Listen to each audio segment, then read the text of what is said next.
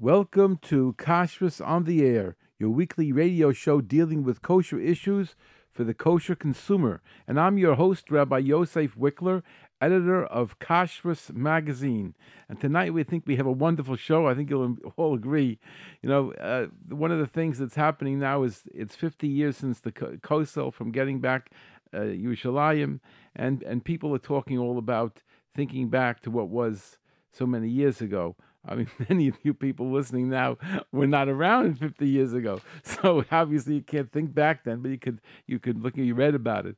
But many of you people who are listening to me could think back about 22 years ago, and I'm going to sum up today, Beli Neder, in a short amount of time. I'm going to try to squeeze in 23 years of kashrus information. I know it sounds like a little bit much, but we have, you know, we have a, a concept in Yiddishkeit, kfitzas haderech, and Hakadosh Baruch Hu will help me. And if you'll pay attention and and and not uh, go on to something else in your life, I think I'll be able to give you the last. They say, you know, give me 20 minutes, I'll give you the world, the world or whatever. I'm going to give it. Give me about 20 minutes, and I should be able to give you 22 years. Uh, I'd like to uh, start before I, I, before I do my program tonight. I want to point out two things. One is a piece of news that was very disheartening, and I think everyone should take it to heart. And it has a, a couple of implications for all of us who are sitting, who are listening now to my words. I'm reading a factual thing from a community not far from New York. I think I'm going to keep quiet about where the place is, and those who know know, and those who don't know don't know.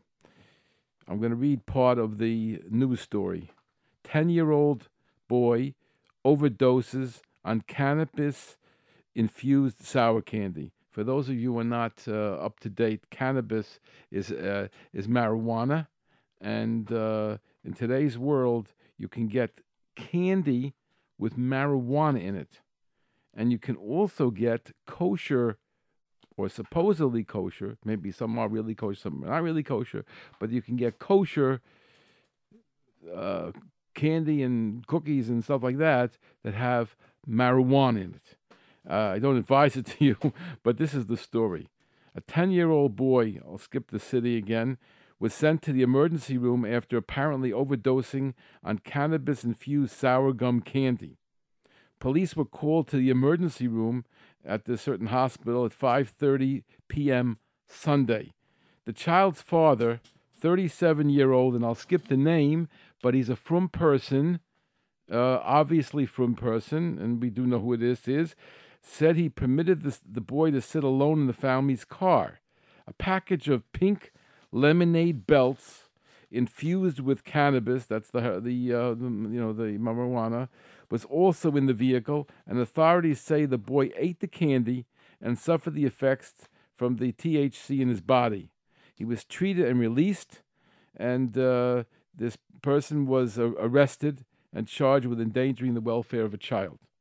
He was released on his own recognizance and they putting in for testing the uh, the candy, and of course they all know that what it is. I mean, obviously we know what it is, but the point of the story is like five things at once. One is, does the kashrus agencies, do the kashrus agencies really want to certify marijuana products? That's a big question that I have, and I, I've already sent that question to a number of people or at least one one person in particular. I'm thinking of sending it to more, but I sent it to a leading person in the kashrus field. This question, and uh, asked that they the kashrus agencies uh, discuss the issue. The second question is, you know, leaving alone a ten-year-old child and thinking all the time what you have and what, what could be dangerous for a child. Leaving a car, a child in the car, even though ten years old is not young, but but but you see, you know, here we are uh, and it doesn't have to with a car. It has to be in the house. If there's something that's dangerous, uh, it's whose responsibility is it? You know, and also, what is a person, a from person, doing anyway with such a, a product? Uh, in this particular case, I'm not convinced that it's a kosher product. So that's a different issue, also. Whatever, it's a very sad story, and uh, I just wanted to let the people know about that story. I don't want to get into it. The other question, the other point that I want to bring up is I got an email, and uh, one one of the points of this show is that we're trying to uh, address a lot of audiences, and it's very difficult. And you're going to see in a second how difficult it is for me. And I'm sharing this with you with full humility. But because I love the uh, the person who wrote it to me, I decided I'm going to read it and not just hint about it. So this is the email I got from a, a good friend. Thank you for all the valuable kashrus information imparted on your Kashrus on the Air programs, to which I often listen. I wish you Atzlacha Rabba in all your endeavors to be Mizakeh Harabim. I was disappointed, however, to hear you mentioning the six apps last week. I'm sure you are aware of the many michsholim caused by smartphones and how Gedolim discourage their use by people uh, who do not absolutely require them, and even then, only with proper safeguards. To publicize apps and thereby entice leaders, eh, listeners to obtain smartphones, which of course we didn't want to do. I mean, I don't have one either, uh, especially on a program to which many young people and children listen who definitely do not require a smartphone, is a disservice to the Rabbim. And for that, of course, I'm sorry if it, if if, if anybody Chas gets the idea that I'm pro apps. But I'll finish the story and finish the letter, and then you'll see what we're going to say. In a similar vein, in the past, when you discussed some kashrus information that was available on YouTube, you conceded that some people are offended by you mentioning YouTube, but that you let, felt the information was important, implying, of course, I didn't mean this at all, but implying that those people who have, have some personal chumrah that is not an issue for most people, meaning that that somehow he felt that I was was saying that that if you want to be machmir, blah, but the rest of us have to do YouTube.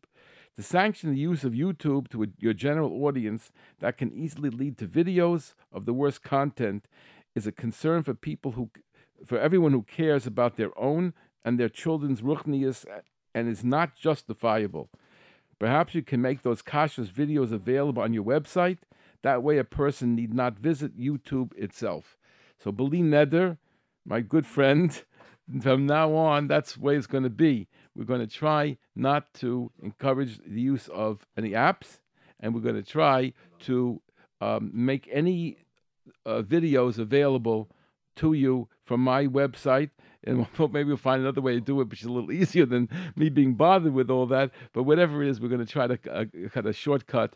And and it's true that we don't want to promote things I, that I personally myself don't even believe, believe in promoting them, but I don't want chas v'sholom it should come about even accidentally. So you see, we we take very seriously your words and keep listening. And thank you for all your help all these years because this is a very good, good personal friend of mine who I, I decided not to call me, but rather to send the email, and I appreciate it. And today, I'm now I'm going to begin our program. um, this is a very uh, a short replay of all the things that happened in the last 23 years. I can't, I can do it in the 20 minutes, but I can't give you all the information. And anyone who wants to call and ask questions, just wait until about 6.30 and we should be able to uh, entertain your questions on these topics. Looking back about 23 or more years, the big problem that came up was the uh, hair from India the women's shaitlach from India. And it was a big topic. Nobody thought of such a thing before. Nobody even dreamed there was something wrong with the hair and my goodness and you know where it came from. And and yet they discovered Rabbi Dunner was very involved with it, and people went there and they, they discovered that they were shaving their hair and giving it to uh, to, to the avodah zarah as a gift. So it was a Krovis of avodah zarah, and it, it could be possibly the real stuff. And after that, they take and make the hairs out of it because they, they make the, the out of it because they needed the so this big long hair was being cut and given to the to the shrine over there for the for the avodah zarah, and there were barbers outside these shrines and actually cutting these women's hair, and that's what the people bought. You were allowed to buy it and sell it somehow, and then afterwards it was bought, and that was making a lot of the shaitlach, the real, the real hair, the, you know, the natural uh. So that became a big thing, and then everyone had to check out where it's coming from. During that time, there was a ger who lived right near me, who was an Indian, and really, real Indian from India, and he decided to find out what's going on. So he called his family, the Goyim. He called them in India and asked them what's going on in that shrine. It was near where he lived. And he's trying to find out the details. He said he could not get any clear information. That's how confusing it was. And he felt there was a kind of conspiracy going on there to hide the facts. That's what he told me. So, anyway, it was very, very hard to know the answer to that. And some people thought it was like over the top, and other people felt a lot of the Rabbanim felt it was mamish uh, chiyuv to not use those hairs, and you had to get. If you remember in those days, I don't know what I don't know what everybody's using right now. Hope it's all kosher, but uh, they, what they uh, what they what, what they did was they got certification that this is definitely not from them. Okay, so they were getting somebody from others. They were getting the source of hair from other places in the world. But afterwards, not too not too much afterwards, I think. And again, my history might be wrong. Maybe I'm getting the order wrong. The next thing that happened to all of us was uh, the milk controversy, the milk situation. Well, I was uh, just came back from from Israel, and uh, I just walked right into that whole situation about the milk controversy. And it was an amazing thing. It seems they were the, the, the animals have a uh, special uh, problem called a bis- displaced abomasum. This problem with the stomach. Can, uh, cows can have this thing where it, the stomach gets distended and it's dangerous. And what they have to do is uh, get the the air that's out of the, out of the stomach. So they either do it by inserting a needle which is a hypodermic needle is inserted in a, an angle, goes into the stomach, and it makes like a hole and uh, at that time is a shaila of whether that makes it a treifa. And once it becomes a treifa, it doesn't become a non-treifa. It remains it's the status of treifa, and uh, it wouldn't be allowed to be used. You couldn't eat the animal, and you couldn't drink the milk. And then uh, there's another method that was used to manipulate the animal, which is a little bit more difficult in some ways. And, and some veterinarians use this method, and some veterinarians use that method. Incidentally, it was interesting that in New York State, uh, Cornell University trained the veterinarians, and all of them were being trained to do the method with the surgical method, and that might have rendered it to be a treifa. But at that time, the decision of the OU and many of the kashrus organizations was that it wasn't a problem. And we were learning uh, Hilchas Treifus then, my Sunday shiur that I give, uh, and we and I said, let's learn the halachas of the stomach. And we went and we discussed, we learned the stomach. Uh, the board makes it treif and not. And then I made an appointment with Rabbi Belsky, Zatzal. I asked Rabbi Belsky, I have an oilim. We learn with we learn on Sundays. We're learning Yoreh De'ah. We're learning Hilchos Treifus. And I'd like to come over and talk with you and, and discuss the topic of this uh, this show. He said, call a kavod. I said, I want a half an hour. He said, no problem. Came over. We were there three and a half hours, and it was back and forth in discussion. What can I tell you? It's eh, one of the high points in my life. That discussion was a beautiful, a beautiful, beautiful discussion. And at the end, I asked him, "Could you eat the animal?" So he said, "No." he said, "You can't eat the animal because there's a shaila of, of, whether it's a treifa." So then, but well, why are you permitting the milk? I asked him. He said there are a lot of sveikas here, and we're going to permit, permit the milk based on the sveik sveika. So that, that was uh, that was how that was handled, and it was very very interesting. Uh, it, so the what happened in the non Chalav Yisrael world, the Chalav Stam world, the business as usual. But in the but in the uh, Chalav Yisrael world, it was a it was a whole new revolution because this is it was a real serious problem, and they had people who were on the farms and could do something, and the decisions were to go one way or the other. Some some businesses, some uh, Yisrael companies went this way, and some went that way. The two ways they went, one either was that they uh, removed the, uh, the, the cows that had that displaced abomasum and had the surgical procedure. They removed them from the from the from the, from the farm completely, and they made the owner sell them out. Now, when you sell something like if you had a car and you had to sell your car now, it's a used car, you'd get uh, whatever, some hundreds of dollars for it, maybe a thousand or so. And if, but if you have to buy new car, it's twenty, thirty thousand dollars. So, you know, uh, obviously there's a big there's a big uh, difference between those numbers. Of course, you've used your car and it doesn't it can't go on forever, but to outlay of a big amount of money and th- how much is left of your car, so it, it doesn't really work out well for you. And that's what these farmers had to do in order to have the Chol Israel business. They had to sell out these animals, give them to go to other farms and they had a key, and they on their farm they only were allowed to have animals that didn't have the operation. So, so some people went with that method.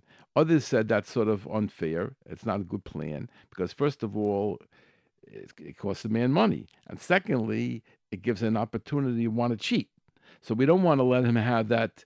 We don't want to put that stumbling block in front of him. We don't want to put that pressure.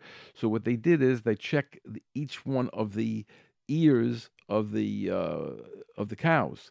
On the ear of the cow is a little tag that indicates with a number on it. Every cow has its number, and it's on a little tag on the ear, and you could check that very quickly and eat and the mashkicha, mashkiach or mashkicha, as it, as the case may be, and there are mashkichot on the farms. So the uh, the, the mashkiach has to check the um, has to check the number and make sure that that all the animals that are now being serviced in the uh, the milk parlor where they're where they're getting the milk from. At, they have to be animals that did not have this operation done to it. The others could be used in other milkings, but not in, in the Chal Yisrael milking area. And that's how it's handled in other farms. But we actually did, did address it. Um, we go on now. After that, I can't tell you what happened next, but I remember the New York City water. Oh boy, was that a big one because it started in my house. what happened was this is a, this is exactly what happened. Somebody who a good friend of mine, I asked him. I was giving a class on Sundays, I was, uh, addition to my regular shiur, I have two shiurim on Sunday. So, addition to the shiur, I also taught mashgichim. I was trained, I had a mashgichim training program for about four or five years, and each day we we keep getting new people. And uh, we went to, uh, I wanted to show them about checking for insects. And this person I know that he uh, does a lot of vegetables that need checking, and I wanted him to help us uh, to show the people what to do and what and to show them the bugs. So we went to his house, and uh, he uh, he checked everything, and and I said to him, you know, I saw in the refrigerator that you have uh, from Eretz Israel, you have gush katif. Why don't you check that? he said, check gush katif. That's like you know, uh, you know, what, what, can I tell you? You can't, you, can't, you the You know, you don't check gush katif. I said, why not? You know, if you have a, a method, then let's see. So he said, okay. So he took Gush Katif, put it in the water, checked it, and this and that. He says, nothing there. That night, about 11.30, I get a call from this friend of mine. He said, can I come over? I said, yeah, what's going on? He said, uh, what happened was uh, I checked, the, you know, Gush Katif with you, and nothing was wrong. And for some reason, I checked it again, and I found bugs. I said, really? Yeah. So I want to show them to you. See if, see if you agree that they're bugs, first of all, they're insects. So came over to my house and I told him there's no question about it. That, that that's a bug. There's no question of what they were. It's, it's exactly what everybody knows copepods are. It looked clear as a bell. Uh, you know, you could see it with a naked eye, and you look a little closer to get, make sure you understand it properly. But you could definitely see with a naked eye. I said this, this definitely insects. So I said, you, but well, you must one one thing. You've got to contact Gush Katif. Why? I said, because Gush Katif should know that there's bugs in it. Okay. He said, it's okay. So he well, he contacts Gush Katif, and Gush Katif writes him back a letter. It said, "It's in your water. the, the the bugs are in the water." He said, "What do you think?" He did. He laughed. He said, "This is insane," and he pushed it aside. Didn't worry about it. Go ahead. Comes back uh, a, a year later he saw the same kind of bugs in his water when he's checking the uh, some vegetables, and he said, "You know what? That's the same kind of bug I found in Gush Katif." And he said, "And he said, let me, let me, uh, I don't know, whatever. I don't know. Somehow he." And he remembered that they said it's in your water, something about the water. So he said, you know, let me check my water. And he took something, wrapped it around the faucet. Uh, there was a sock or something. He wrapped it, an undershirt. He wrapped it around the faucet let it go for about five minutes, took it off, checked the undershirt, put the put it into water, you know, uh, got to see if there's anything there, and sure enough, he saw the bugs. He saw the copepods. And then He went crazy. He said, you know, got to do something. He went to uh, his Rav. His Rav said to go said to go to certain people in the kashrus agencies. He did. And a week went by, two weeks went by, and he was getting itchy. I said, it can't be. I, I can't let this go on. So I called four people together. Four people came to his house. I wasn't one of them. four people came to his house and they saw the books. And of course, they went crazy. The next day, the entire Flatbush knew about it. it. I can't tell you how, but it was fast. Everybody found out about these insects.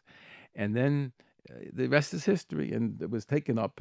And of course, there were those who were matir, and I guess Rabbi Belsky was was a was a matir and claimed that the these the copepods did not come from the reservoirs, but they came in in the uh, pipes. They grew in the pipes themselves. If they grew in the reservoir, it would have been a problem. If they're not in the reservoir, you, or they came in the pipes of where the water is, and uh, that's the. Uh, I, I, believe that was part of it. He had other reasons to use matir, and there was a split, and the most eh, almost I, almost every single kashrus agency decided to be machmir on this, including the OU, and to say we're going to like filtering in New York City water.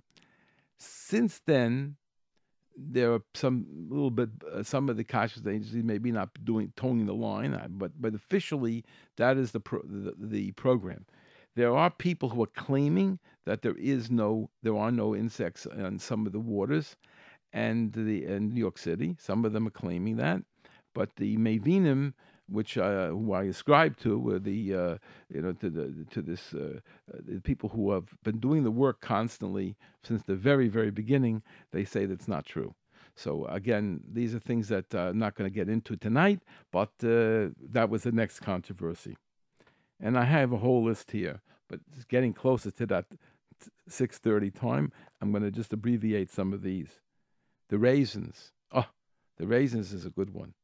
The raisins is uh, one that's a classic one. Everybody, but everybody is masking that there are insects in raisins. It's not fact.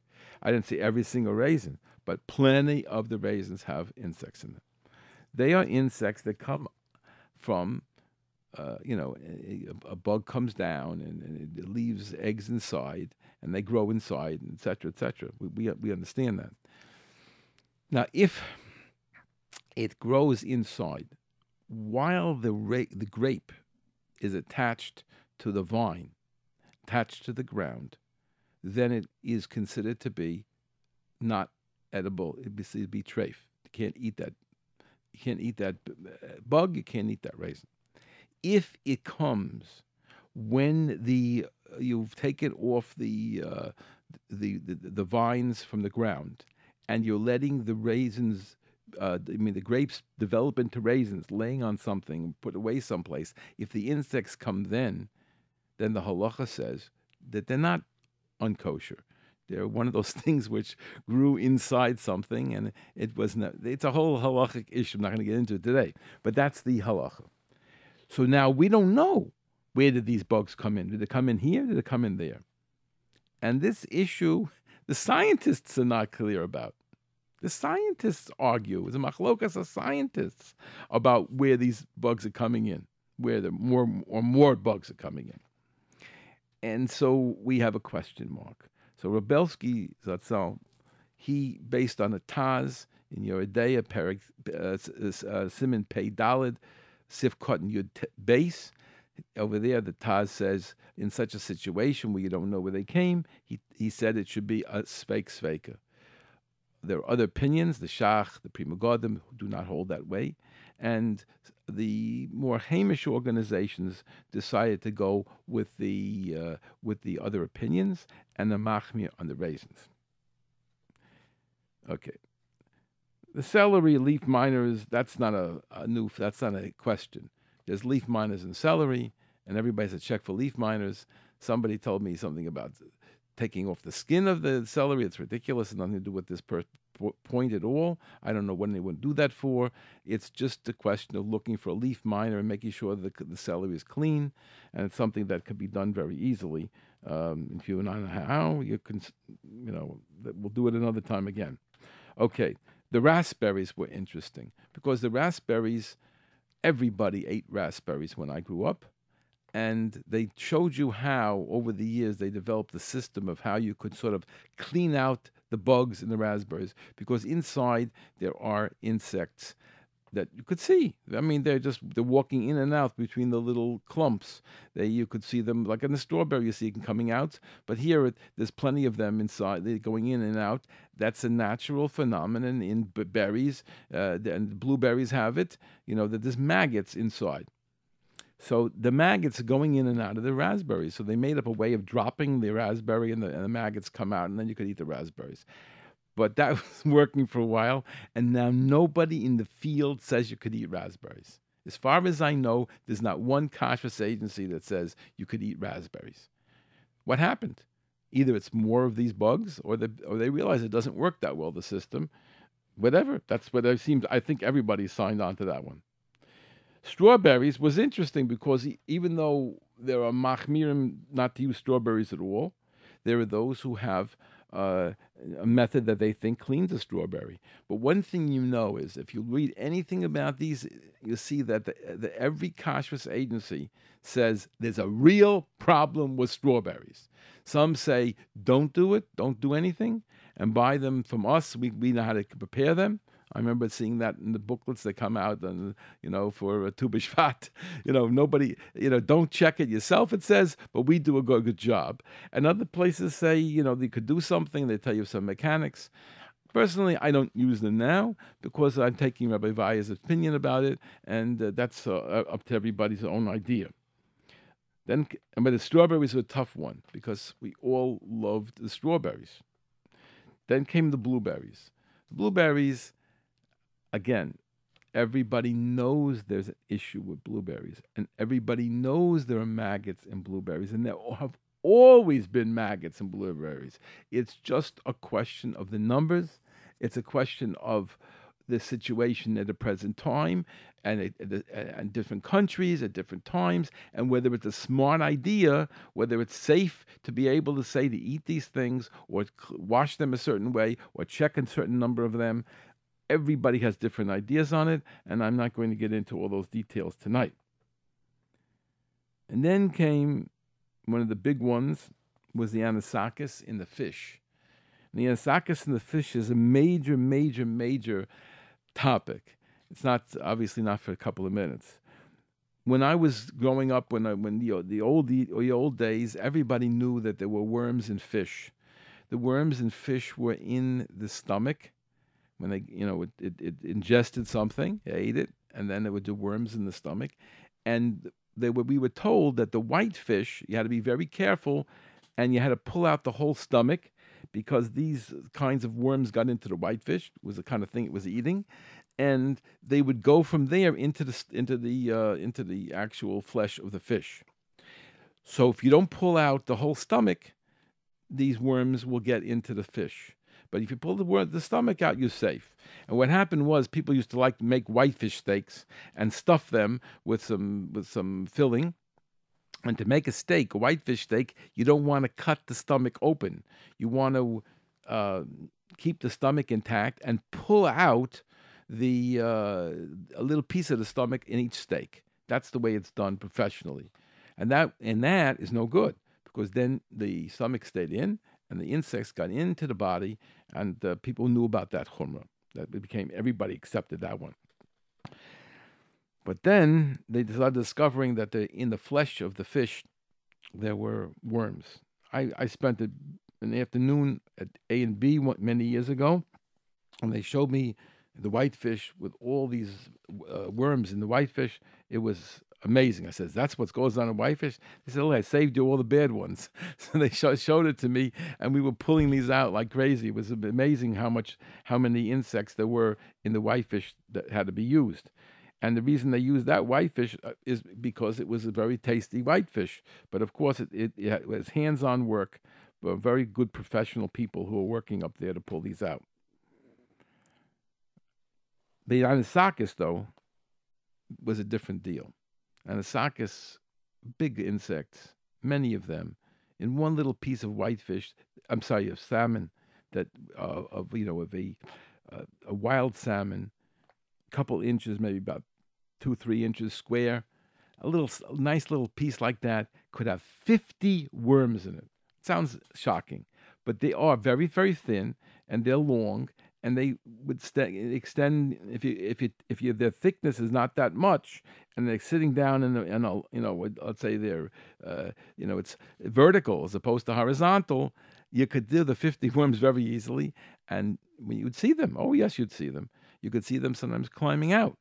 But these are real worms and they're alive even when the fish is dead.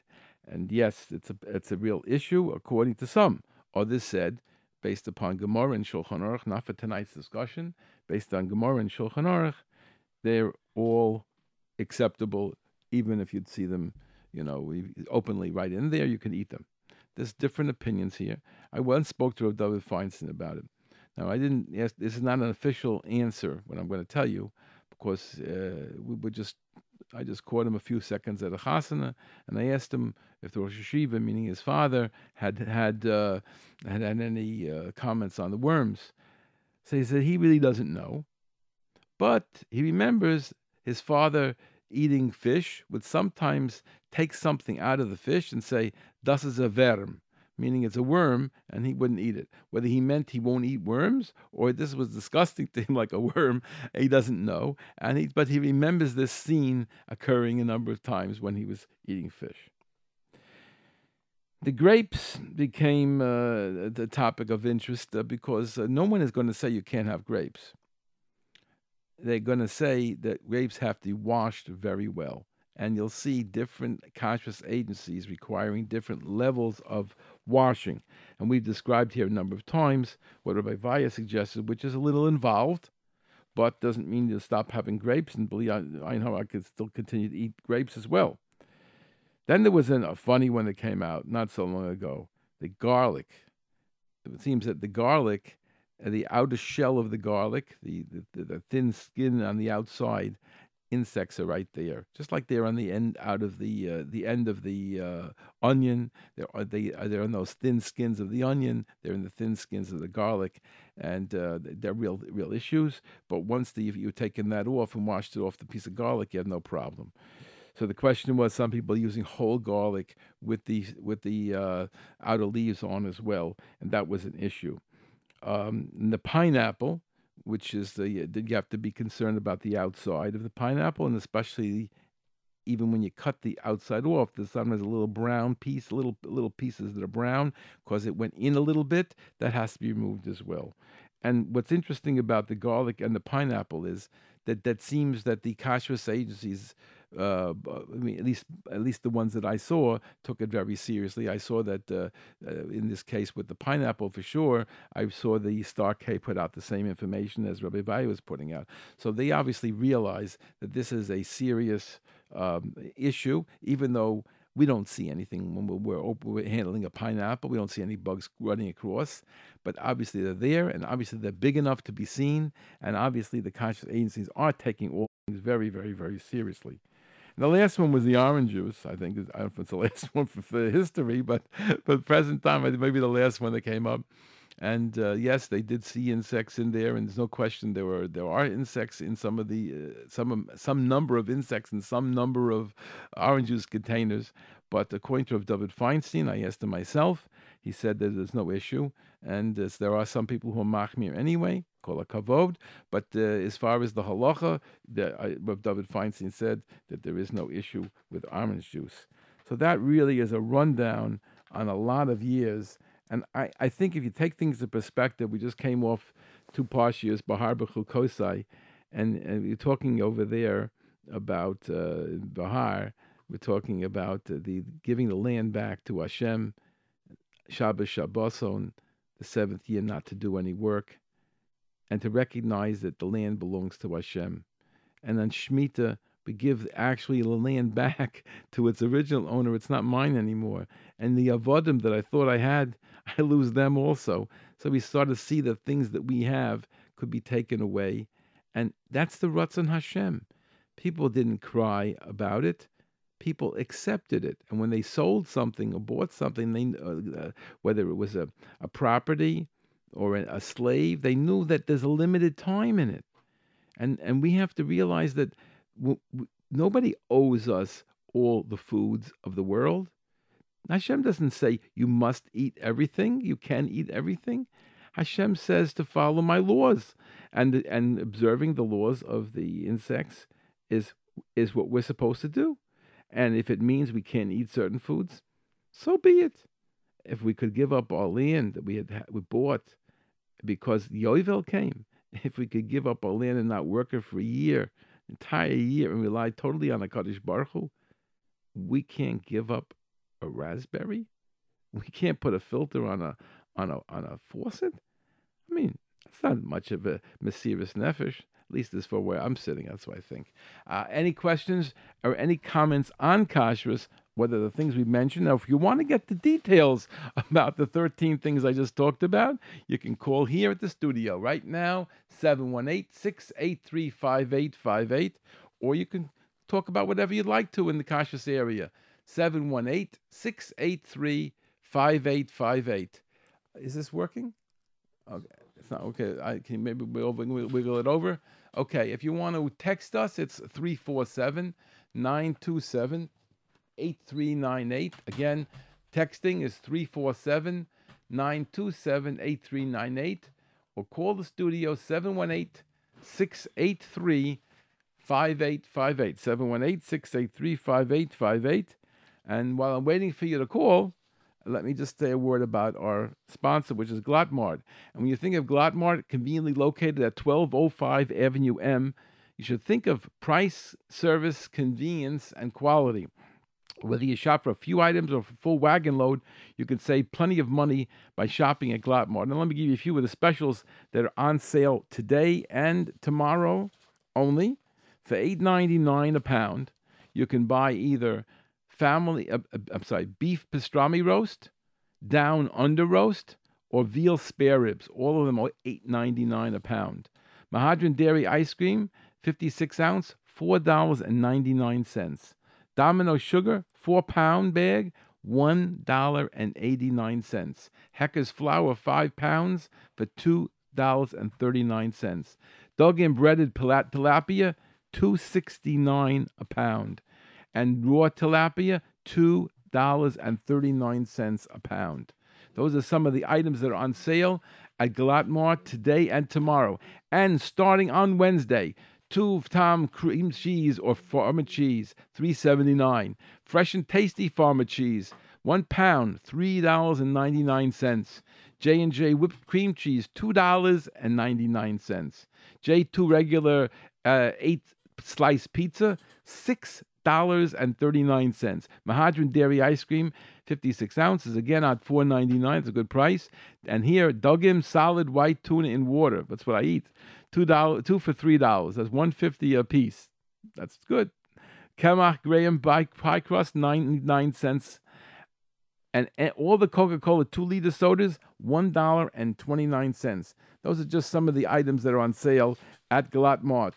And the Glattmart, you can save plenty of time using their special um, p- uh, parking area. Pull into uh, Glattmart from the East 12th Street entrance and have the car there for you when you're ready to load up with all the special items you purchase in the store. And at Glattmart, the quality of meats is A1 with kosher certification from both the Star K and the Vaad Hakashrus of Flatbush with base Yosef meats and with expert Nikor at Glattmart, you're getting quality kashrus. Glattmart is at 1205 Avenue M. Meeting your shopping needs is their top priority. If you meet Dove in Glattmart, tell them you heard about Glattmart on Kashrus on the Air over JRoot Radio. Is anybody calling in? Okay, go ahead. Yo, hello, you're on Kashrus on the Air. Can we help you? Yes. Can you kindly tell me why the puree strawberries and blueberry yogurts are fine? What exactly do they do when something is pureed that makes it kosher? Eh, well, it's not the question. Let, let me explain to you. First of all, I can't take.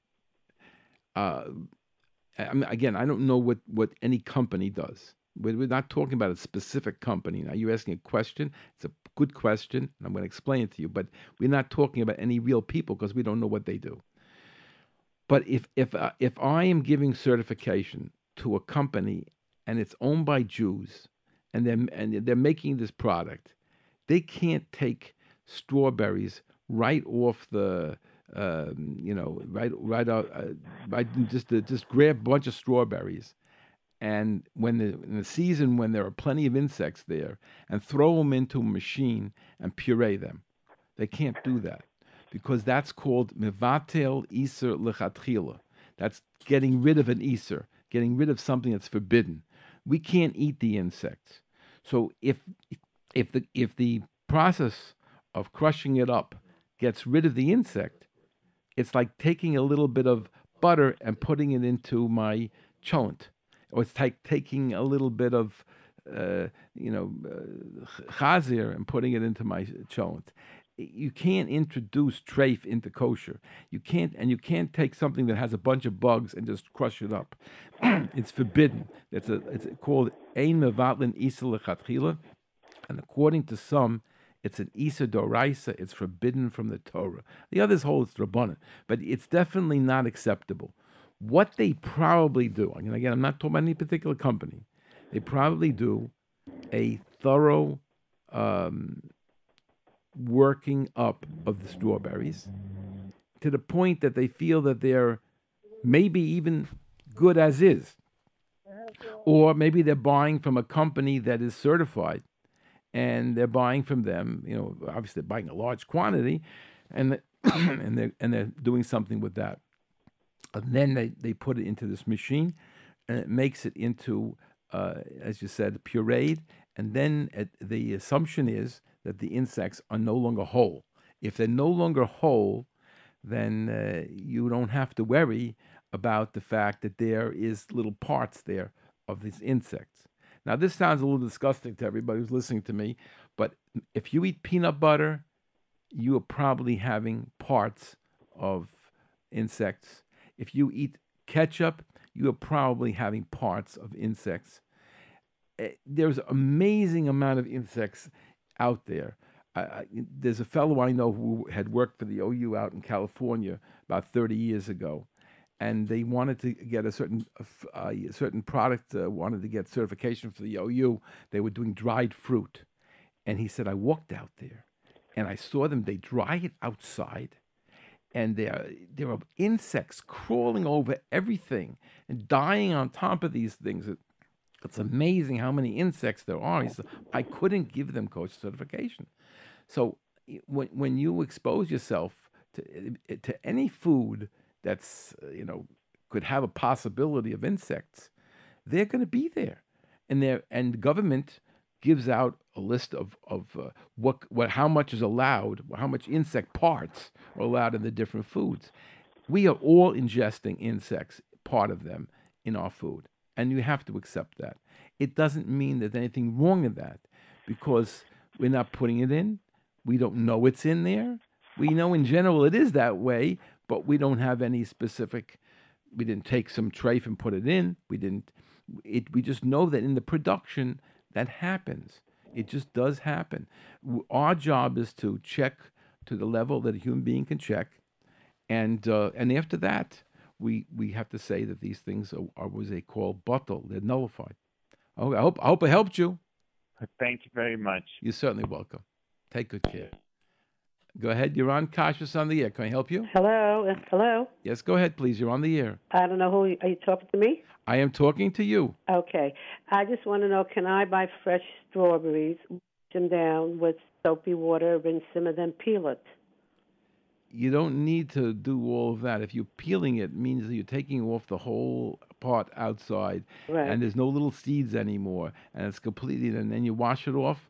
You're good to go. You don't have to wash it first. Just cut it off. If you, but you get very very large t- strawberries. Right, right. Get a very something that cuts very very thin, mm-hmm. and you'll have something left. It definitely tastes good. It's definitely Okay. the strawberry, and it's 100% good. Just make sure there's none, nothing left from the outside. Right. Okay? Take Thank good you very much. Bye. Thank you. Before anybody else is, uh, somebody uh, I see texted in here. Uh, he asked, "What did I say about garlic? What's the problem with fresh garlic? The only thing to worry about is the outer shells, the the outer leaves. Just the garlic cloves inside are fine. Take the clove out, wash it off, and use it in any way you want to." but just make sure that none of that, uh, nothing comes from the um, from the outer shells, the, from the outer leaves that shouldn't get in anything, any food that you're handling. The other question that was asked here on the uh, texted in uh, is about potato kugel. he heard that the potato kugel may be shehakol if it's ground finely. I thought it would be helpful to share this. Well, this I, am sorry I even started the question. It's a very interesting question, and the question is what's called fine and what's not called fine. You know, if you have if you have a grater, and I don't think anybody uses graters anymore, but if you have a grater, uh, they, the grater has a lot of different parts to it. You know, small, medium, large, extra large, and some of the pieces definitely are going to be beret priadama, and some of it what comes out might be less than that. But in today's world, what they use is pureeing.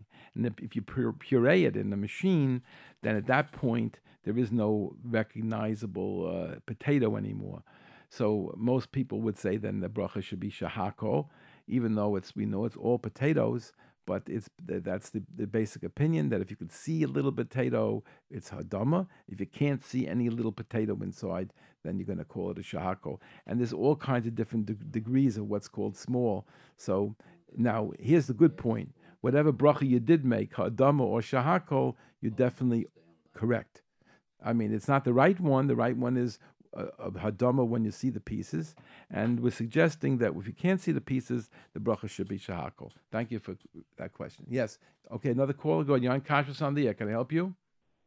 Yes, I purchased the ready-made salad bags, particular company that has a hashgacha on the front of the bag. On the back of the bag, it says that this product is kosher only when the kosher supervision is indicated on the front of the package next to the date, the expiration date. On top of that, occasionally I have seen yellow stickers from another hashgacha plastered on on the bags. When I went to purchase the bag the other night, they did not have bags that indicated that hashgacha. And well, didn't, well, have, didn't, didn't have which didn't have which hashgacha? The the the one with the I date. can mention I'm no, no, no, no, no, no, no, no, no. Don't mention the name. They didn't have the hashgacha of that was with the date code. It didn't have the hashgacha symbol, and on the back of it, it said, of course, it didn't have, if it's kosher, you know, that has to have the symbol. Okay, I I'm, I think I know what you're talking about, and, and let me just comment. And there was a yellow sticker indicating that it's under two other hashgachas, and Okay. it's fine. Okay, so let me explain this to you. It's a very interesting question, and I get asked this very often, and you know it, it's what makes life interesting.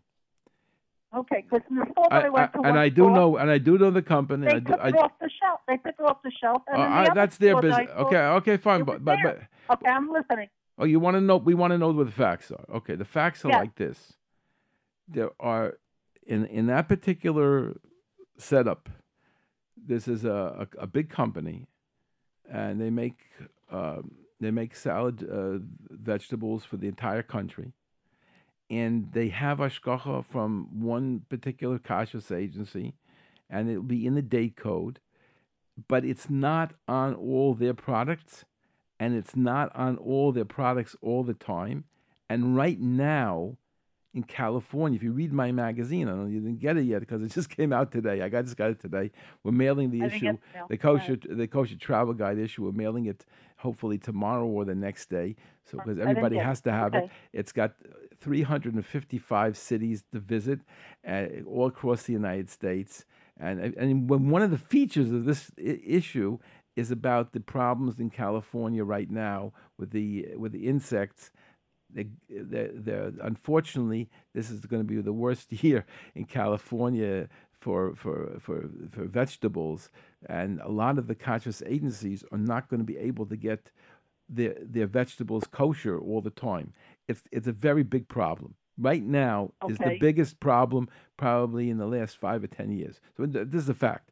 Anyway, Okay. so so this this kashrus agency, the, the one that's on the date code, so they have a system of of spot checking or, and uh, whatever they do in the plant, and based upon the findings that they have, they decide whether this thing can be acceptable to them or not. And they don't produce kosher across the United States. They only do it in Jewish areas where there's a high concentration of Jews who are interested in the kosher product. So you can go into Cal into uh, Kalamazoo. I mean, well, maybe Kalamazoo is a Jewish community now, but but but you can go to some small town and you will not see all year long that little that symbol in the day code because there's no one who there who wants it. So they don't bother selling there, they don't bother ordering it, and they don't bother producing it. So they right, that's they- the it's a- marketing. it's a mark. uh, It's a limited quantity. The other one with the yellow sticker on the top, they have somebody in the plant who is doing work for them, and In is there mo- California.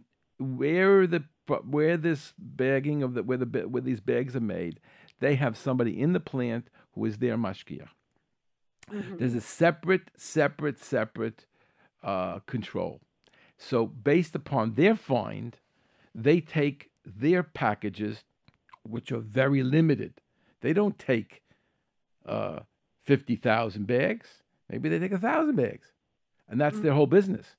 So they have they're able to control that the, to their satisfaction. And, and you talk about two good kashrus organizations also. So that's the story. It's the inside scoop. Nobody knows what I just told you. Eh, And, and, and no one could figure out what I told you. I only heard from people who happen to be in the know and, and who have who, who know this factory from the inside. So in other words, for that fact that it has a sticker that has been it has been randomly checked by these two organizations I don't even ran. the fact that there's no hashkash on the package from the other organization. At least let me. I'm not sure I got you, but let, listen. I will try to say clearly that I understand what I'm saying. I'm saying Okay. that there are two different organizations that are functioning separate, and the findings of one do not necessarily have to equal the findings of the other. Okay. And the right. and the one that with the yellow sticker is doing, let's say, a small quantity of a thousand bags, so that they can control a small quantity of that nature Mm-hmm. easier than the, the the other kashrus agency can control what they're doing for the whole country. So it, Mm-hmm. it, it, it, it, could come to they could come to different decisions, but you are right that officially the, the other kashrus agency will not take that product.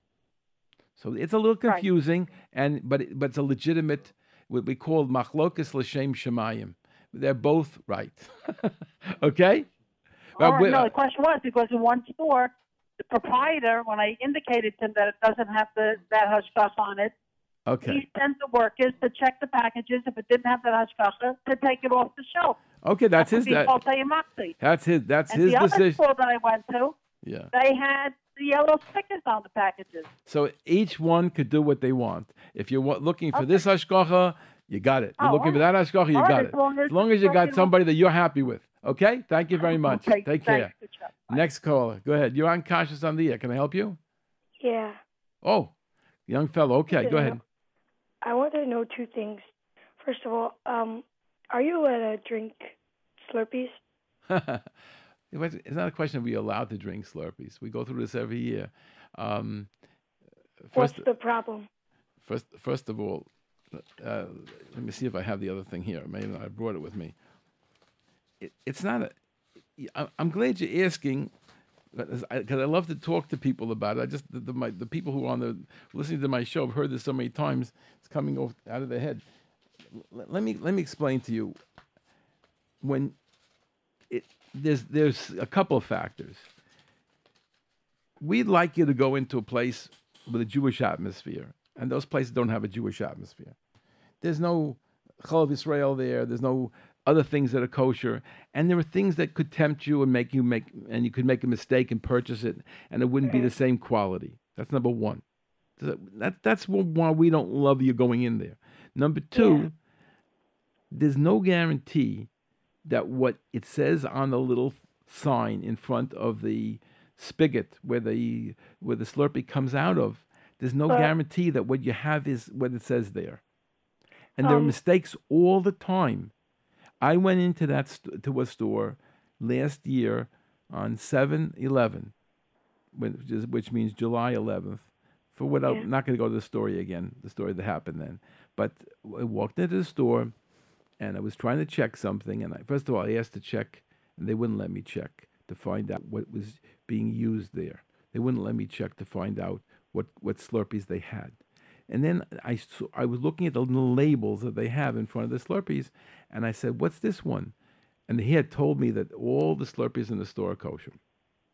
So I said, No. what's, So what's this one? So he said, That's on the list. I said, Look on the list. It's not the same name. It's almost the same. Now, I don't know if you know much about Slurpees. I do. There are, these companies make like 20 or 30 different uh, flavors, and some of them sound ex- almost exactly the same. So he has a list of recommended cereal uh, Slurpees from some hashgacha eh, that they're recommended, and yet the one that was in his in his machine was not that one, and he's telling everybody it's kosher. Then I I, I saw another one. I didn't. It wasn't on the list either. He said, "Oh, that's a new one. They're trying it out." It had no hashgacha. It was not on the list yet, and they're trying it out.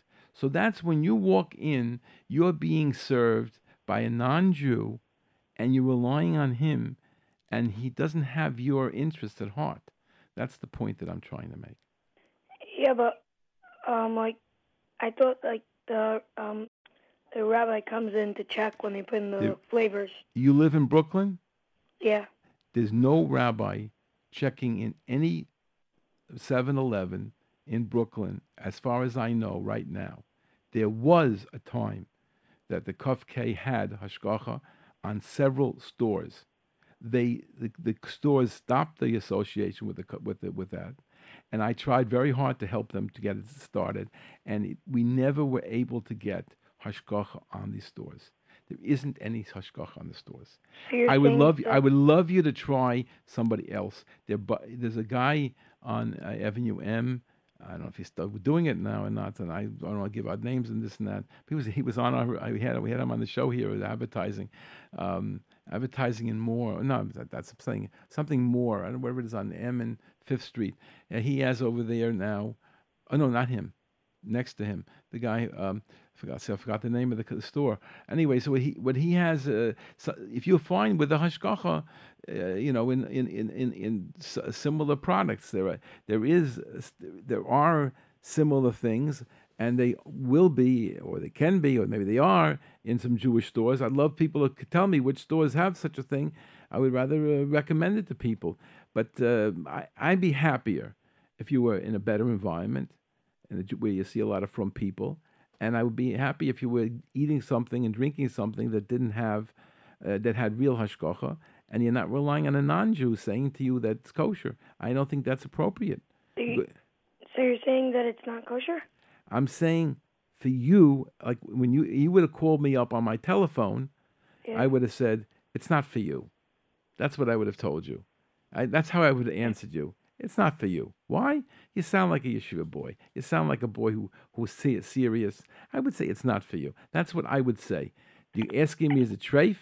Let your Yeah. father and mother go there and, and, and supervise and see that they're satisfied. But I'm telling you, you shouldn't just walk in and ask the owner or just look at the sign. You got to start thinking. Sometimes they have it mislabeled. Uh, they just, I just, I'm sorry I didn't bring it today, but there's a 7-Eleven product. Oh, the time is up. Wow, there's a 7-Eleven product that came out that says okay, and it's really dairy. It's okay dairy, and this is Which one? okay on it. Oh, I can't. No, no, I can't remember. It just came out today, and you'll be hearing about it more. Okay, I want to thank you very much for listening. It's too late. Anybody want to call us during the week or want to get the magazine, especially the Kosher Supervision Guide, just came out, 144 pages, uh, sma- uh, filled with 355 cities to visit this summer across the United States and Canada. Uh, you can call us at 718 336 8544 718 336 8544. Until next week, this is your host, Rabbi Yosef Wikler, and wishing everyone a wonderful week.